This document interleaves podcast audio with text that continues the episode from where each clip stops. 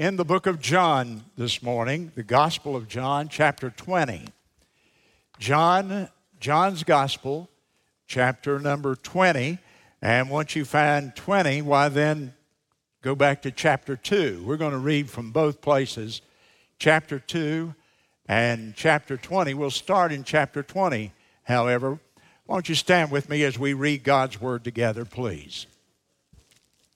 In chapter 20 and verse number 30, and many other signs. Note the word sign there, sign having the idea of a miracle. Many signs or miracles truly did Jesus in the presence of his disciples, which are not written in this book. They're never recorded in Scripture. But these are written that you might believe that Jesus is the Christ, the Son of God, and that believing you might have life in his name. Go over to chapter 21 and verse 25. And there are also many other things which G- Jesus did, the which, if they should be written, everyone, I suppose that even the world itself could not contain the books that should be written. Amen. Many other signs and wonders and things that Jesus did, too numerous to account that all the books couldn't contain them. They were so wonderful. Now, go back with me to chapter 2, and we're going to look at the very first miracle that Jesus ever performed.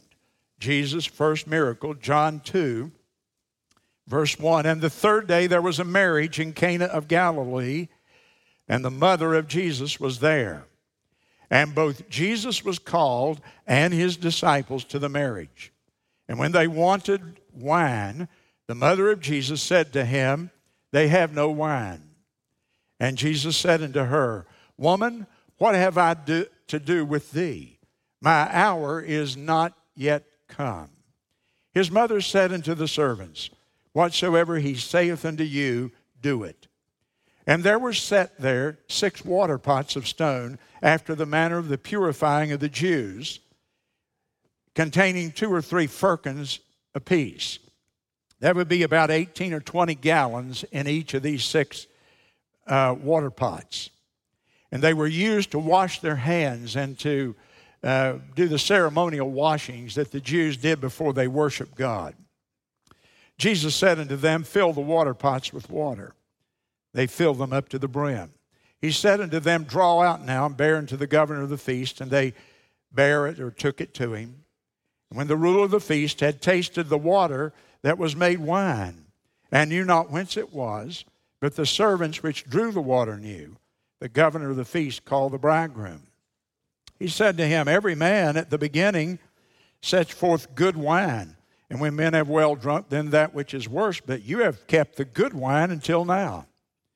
And this beginning of miracles did Jesus in Cana of Galilee and manifested forth his glory, and his disciples believed on him. Thank you. You may be seated. Can y'all give me just a touch more? Just a touch, please, if you will. Question Do you believe in miracles today? In the 21st century, do you really believe that God intervenes in the affairs of people and things? And do you believe in miracles? Well, John's book uses miracles as the heart of what he's trying to communicate to us. He uses words like this signs or miracles, wonders, mighty works, mighty signs and wonders, and he puts them all together. But all throughout, he's making a statement, he is communicating a message to us. So, what is a miracle? Let's really define it because it's kind of subjective in people's minds.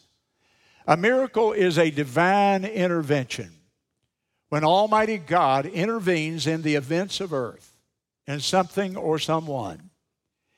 And in his intervention, he takes the basic laws of science or nature, whatever you, however you may wish to refer to them, and he overrides or suspends those laws.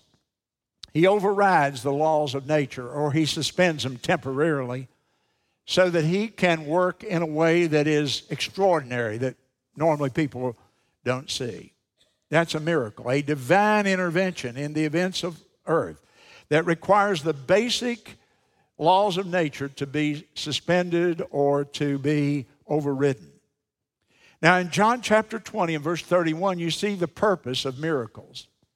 The purpose of miracles is not to astonish people. The purpose of miracles that Jesus worked was not to entertain people or to amaze them and they say, Wow, did you, can you believe that? That was not Jesus' purpose at all.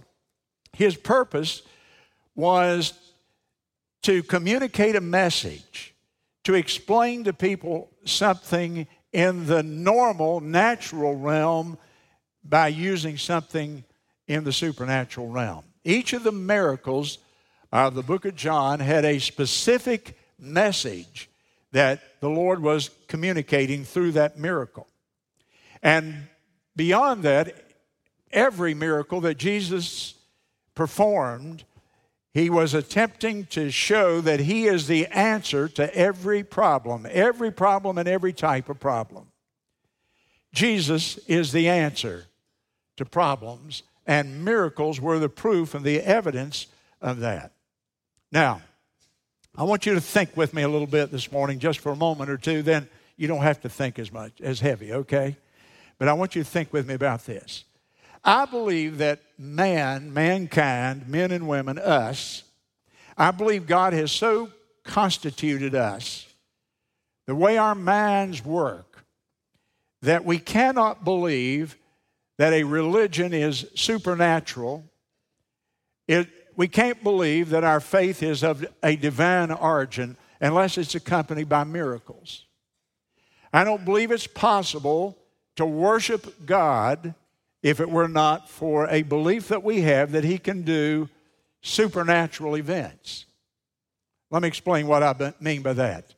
If there is an infinite being, a God, a deity that exists, then He must act in a supernatural or a superhuman way. If there is a God, He has to have the power to override His own creation, His own natural laws. If He is bound and in bondage to the natural laws of the world, just like you and I are, then He has no more power, He has no more ability than we do. So if there is a God, and there is, He must act in a supernatural way. What I mean by that is, is, is, is this, for example. If we see an animal, a dog, a cat, or a squirrel or something, we expect that animal to act in a subhuman way. We expect that animal to act on an animal level, don't we? We don't expect of them what a human being could do. And then when we see a human being, we expect them to act on a human level. Although there's a lot of people in our society today acting on an animal level, I'll have to say that. But we expect humans to act on a human level, animals to act on a below human level. And if there's a God, we expect Him to act on a superhuman level, above our abilities. And if He couldn't do that, then why would we trust Him and have faith in Him? And so we say God can do anything. And he can act in the most extraordinary ways. He can perform an intervention in the affairs of human beings, even of the earth itself, in the physical realm, like opening up the Red Sea for them to walk over in the Exodus. God is a God of miracles. Jesus Christ, it said, worked so many miracles that all the books of the world couldn't contain them if they were to be written down. That was John's explanation of that. And I believe it's impossible to convince people that a religion is from God unless it's accompanied by signs and miracles. Miracles that require divine power. You see, miracles give credentials, another way of saying it, it gives credentials to the person who's performing the miracles. If I could stand here and honestly heal sick people, if I could go to McLeod Hospital or Carolina's hospital and walk through there and lay my hands on people and pray for them, they'd get up out of their beds and they would be medically, certifiably cured. Why, you would, you would say, He's unlike anybody I've ever seen. I know I can't do that. I act on a human level. I can't act on a superhuman level. I'm a man. Now, imposters know this, and so imposters make these false claims all the time. You remember Jim Jones? He was the guy that took a bunch of people down, a thousand people down to Guyana, and he killed them all. But he traveled the country years before that, and he was a supposed divine healer. He came to Lake City, South Carolina, and had a, a meeting, by the way, in a tent down there many years ago. And he conned a bunch of people down there, too. And Jim Jones was caught red handed. I've seen the pictures of them. He would lay his hands on people, pray over them, people who had come forward in his meeting and said, you, They have cancer. I have tumors growing in my body. He would palm up his sleeve a chicken liver. He would pray for those people and then produce a chicken liver and tell them this was the tumor that he delivered them from. Diabolical evil. But an impostor understands that if he can prove that he has divine power, then people are going to have confidence in him. John the Baptist didn't try to prove that, and so it says in the Bible John did no miracle. He never claimed to be Jesus Christ. John claimed to be the forerunner. He must increase, but I must decrease, you see. So miracles give credentials to the person who makes divine claims. So Jesus Christ is born, lives for 33 years, and bursts upon the world. The world seen there in Israel, and uh, people didn't know who he was.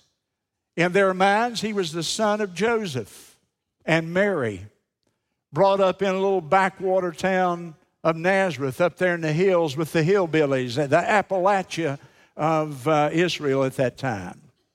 And so, how's he going to prove to the world that he is the Son of God? How would you do it? Well, there's no other way but one. You've got to show supernatural power. And so he began doing miracles. And we turn our attention to the very first one of these. And Jesus, of course, I believe, performed thousands and tens of thousands of miracles.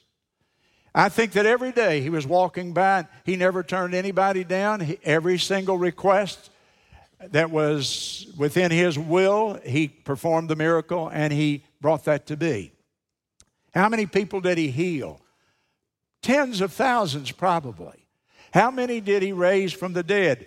Probably more than are recorded in the Bible. How many other miracles, like feeding the 5,000, did he do that are not recorded? We have no idea. John just simply says he did so many of them, but I've just written down a few of them to, to make my point so you can see that Jesus was, in fact, God's Son. The Bible only records, in fact, about 35 different miracles of Jesus Christ. And in the book of John, John only has seven of them. Luke has more of them, far more. Luke is the one who had most of the miracles. John only recorded seven. But the seven that he picked out, he picked them out for a reason to specifically deliver a message that Jesus Christ was the Son of the living God.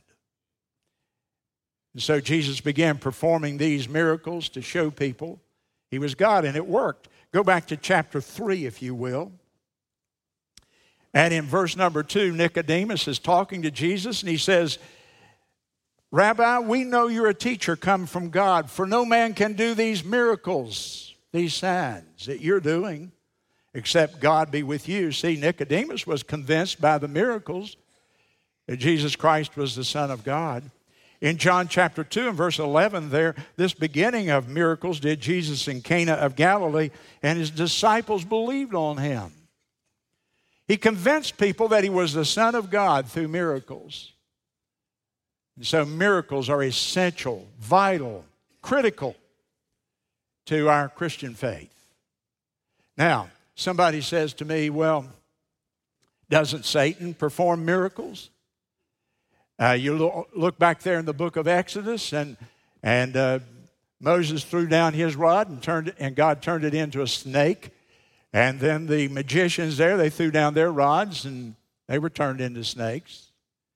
Did, does Satan have the power to override the laws of nature? Answer no. Does Satan have power to suspend the laws of nature?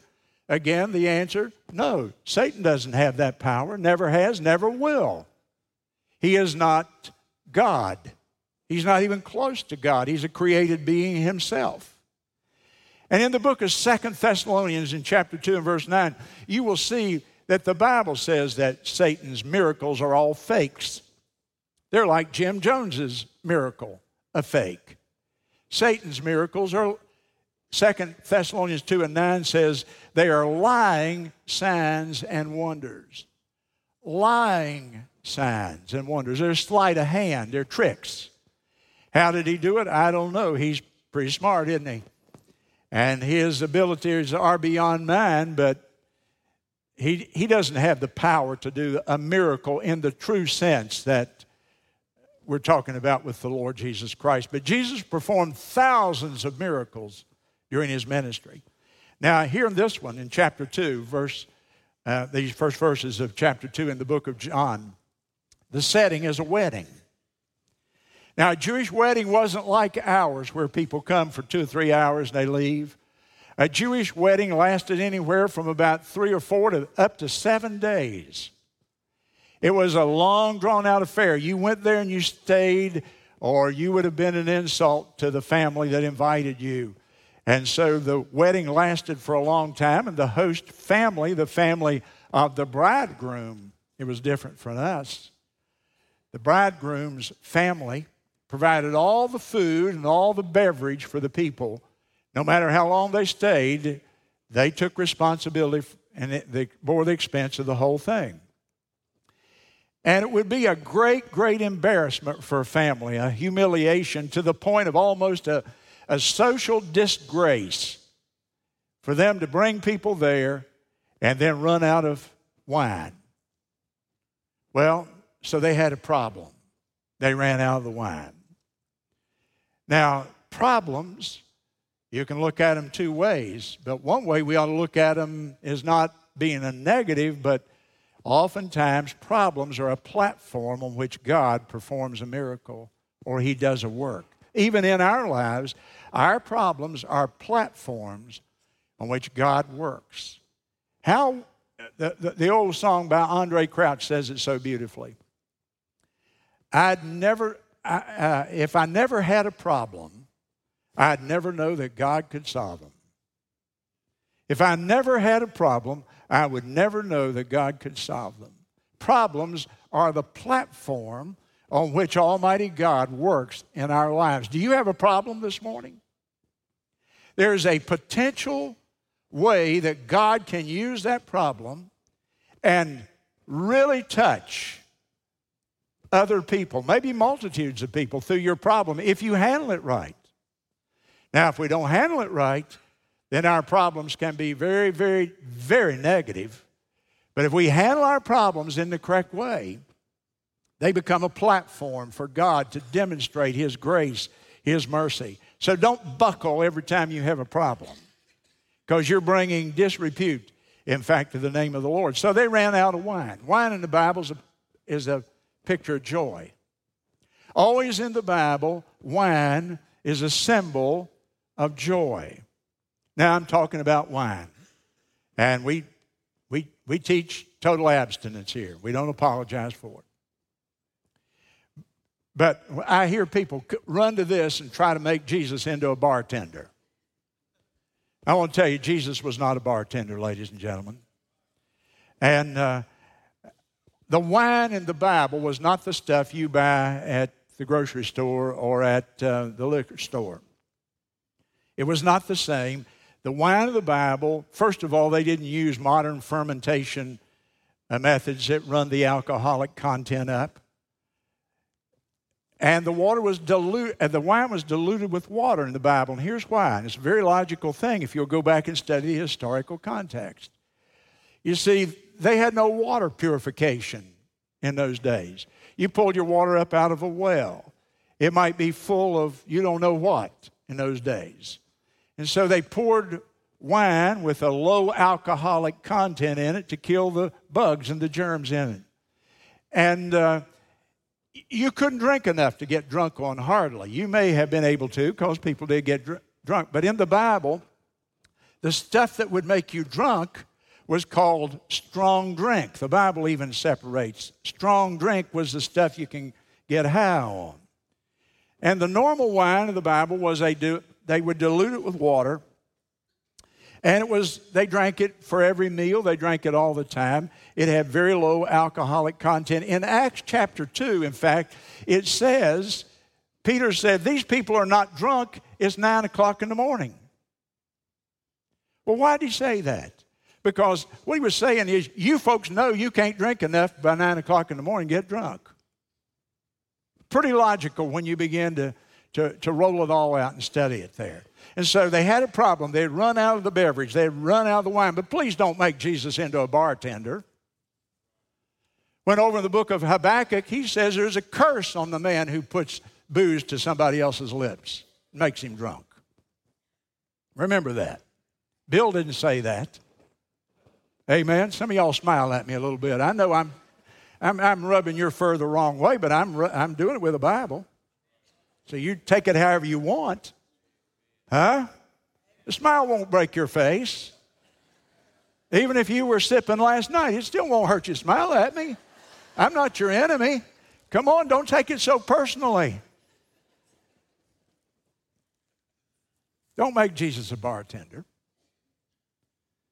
And then Mary comes up to him in verse 3, and here's what Mary says Why don't you do something about this? I've watched you, I know who you are. I know I, you were I was a virgin when you were when you were conceived. You're the son of God. You're God's son. Why don't you do something? She had faith in him. Mother knew, didn't she? And notice what he says to her. It's so strange here. He said to her, My hour is not yet come. When he talks about my hour, he's always talking about the cross. Here's, here's what he's saying If I perform this miracle and help them with their problem right now, everybody's going to know that I'm God. And once they know that, the march to the cross has begun. And so I need to know for sure I'm going to be talking to my Father. I'm checking on my timing here, right? And so Jesus said, if I do a miracle, they're going to know who I am. And then they're going to turn against me. There's six empty water pots here. They contain about 18, 20 gallons each. They're used in the ceremonies of their religion. They're ceremonial water pots. And that would be a total of about 120 gallons or so there. And they're a symbol of their religion. These are used in their religious practices. So, what you have here is a symbol of empty religion. The water pots are empty. Empty religion. Oh, we got it today. They had it then. Ritualism, ceremonialism, going to church and sitting here so I can check the box, but really not there to know God. Ceremonialism, going through the motions. Nominal Christianity, where I just go to to appease my conscience. But I don't go because I have any serious intent of becoming a serious follower of Jesus Christ. Ceremonialism, empty religion. Is your, is your religion empty? Is yours an empty faith, or is it a faith that uh, is live and dynamic and vital to you? And so, Jesus never said, I'm going to turn the water into wine. It just became wine through his thought process, he determined to change the water into wine. A supernatural change in the chemical structure of that water. A supernatural change in the chemistry of that water. He turned the water into wine. You heard about the guy, didn't you, driving down 95? And he was weaving all over the road, and the highway patrolman pulled him over. And the highway patrolman had him roll, roll down his window and show him his driver's license. Highway patrolman could smell alcohol in his breath. He looked over there and there's a flask laying on the seat. He says, What have you been drinking? He said, Water. The highway patrolman said, Let me have that flask a minute. He took it and unscrewed the top. He smelled it. He said, That isn't water, that's wine.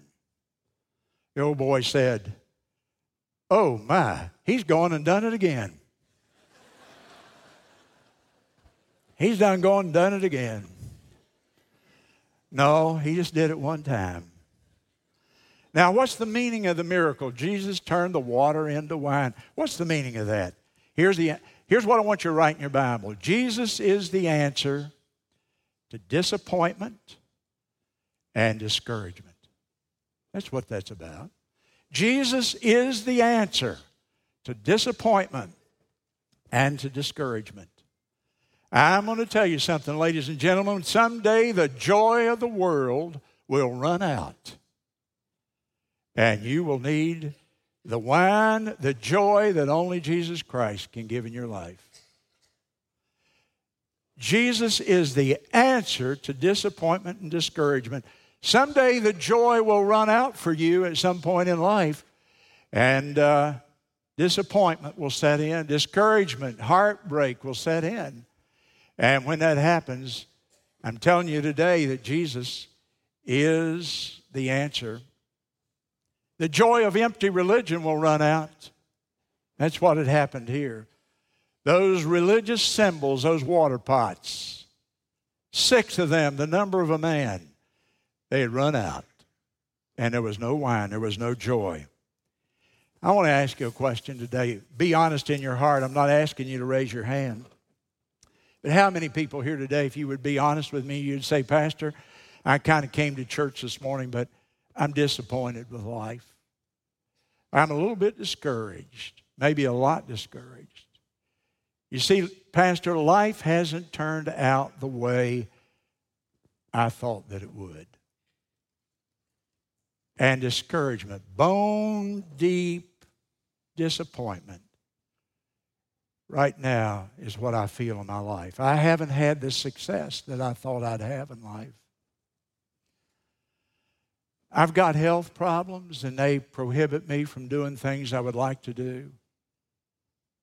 Or I have an unhappy marriage and I've tried to fix it, but haven't been able to fix it so far. I'm discouraged. Friends have forsaken me. People that I loved have turned their back on me. And I'm just so disappointed an accident has occurred or some event has changed my whole life forever. I look over this audience, some of you say, My spouse died. I thought one day we would retire and we would just have time for each other and it'd be a wonderful existence. And then, Lord, you took her, or you took him. And it hadn't turned out at all the way I'd planned for the rest of my life. Maybe some of you facing the loneliness of old age, or job insecurity, or regret. Well, that's a big one. If only I could go back and do it again. Disappointment, disillusionment. And those people that day, that family, that bride, that groom, those people, those guests, they were disappointed. They had come for this wedding, big, big, big event.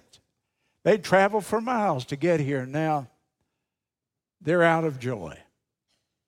They're out of joy. The wine has run out. The wine of life has run out.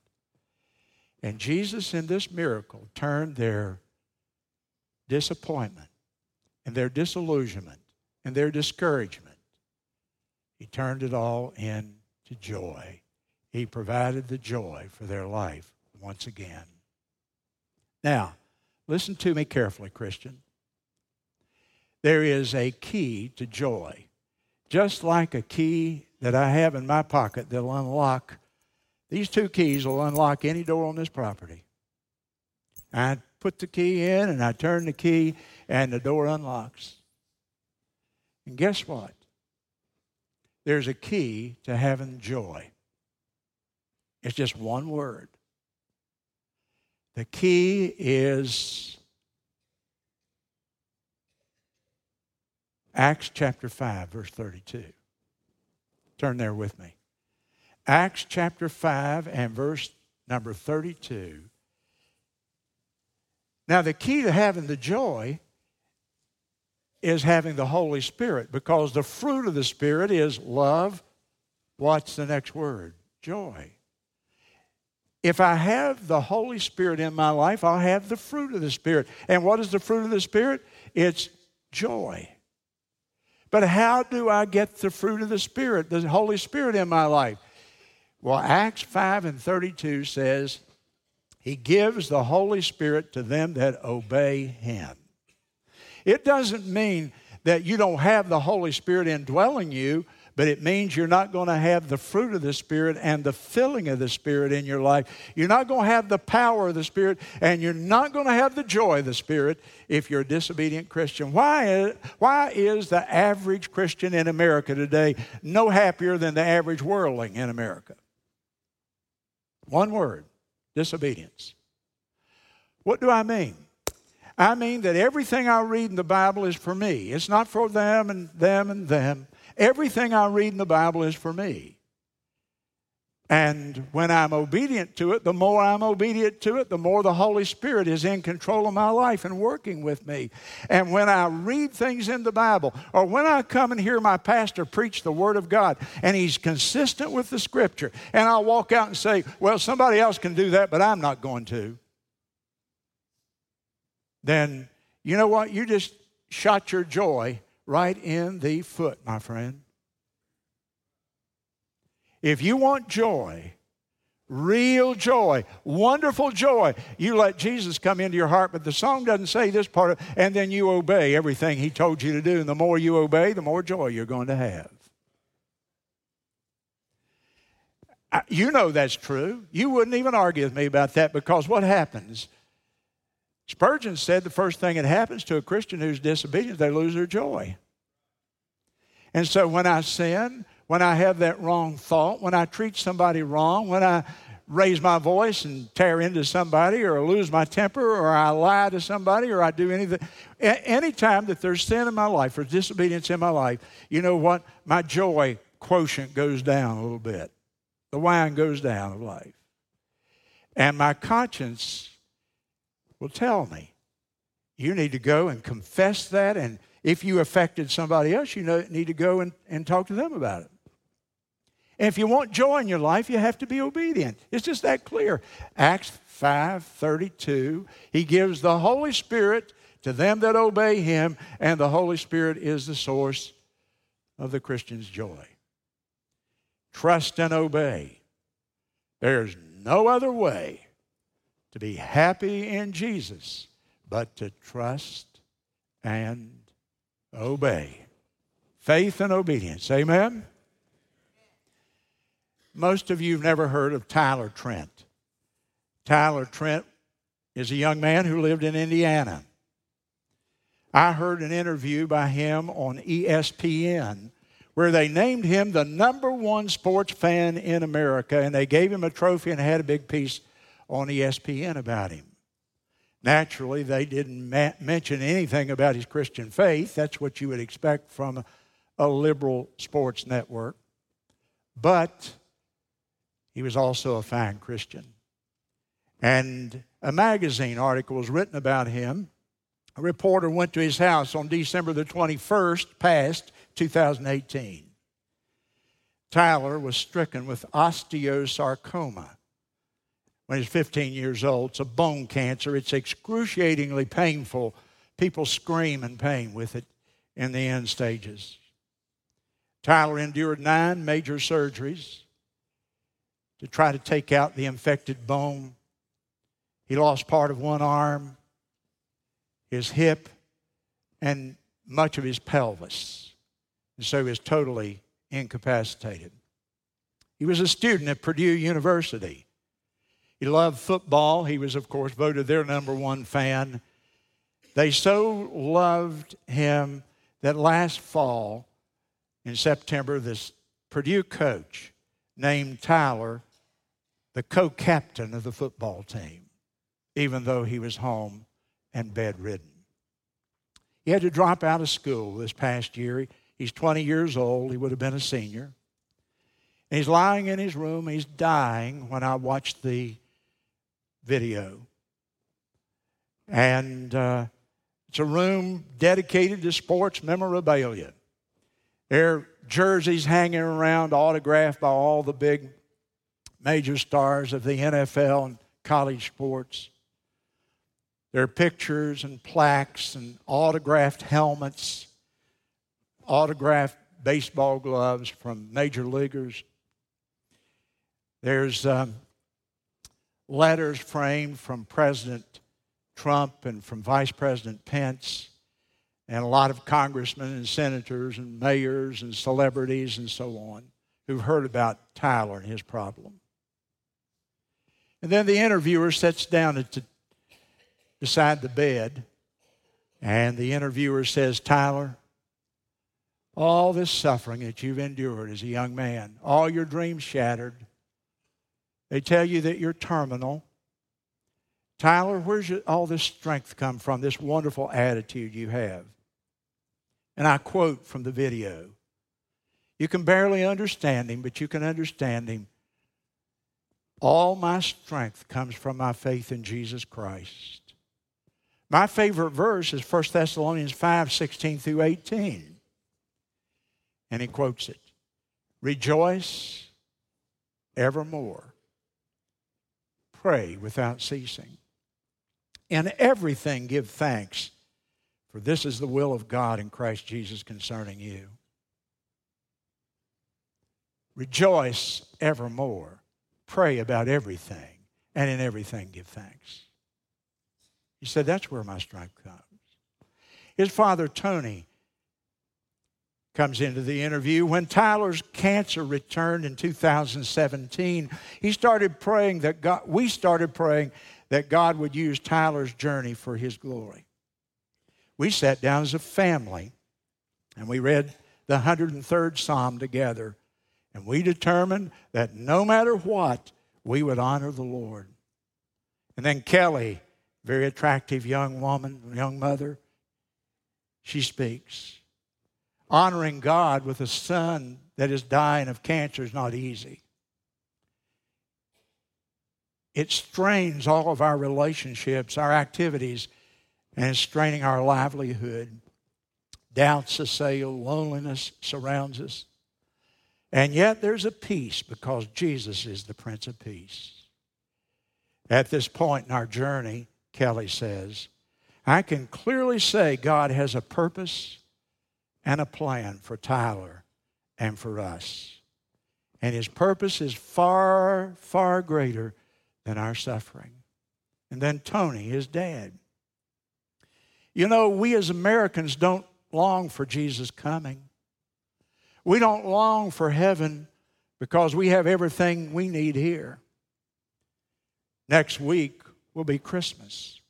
We're going to celebrate the King coming next week. And here in our home, we've learned to long, to sincerely long for heaven and the King. And then Kelly cuts back in. And we cling to God's character. And we rest in His faithfulness. We're thankful regardless of what happens. And we trust our feelings will follow as we exercise our trust. I believe God is going to see us through. Either way, Tyler wins. Either he gets to stay with us a little longer or he gets to see Jesus. Ten days later, January 1, 2019, Tyler got to see Jesus. And Jesus is the answer to disappointment and discouragement and fear. He is the master. Stand to your feet with me, if you will, and bow your heads, please.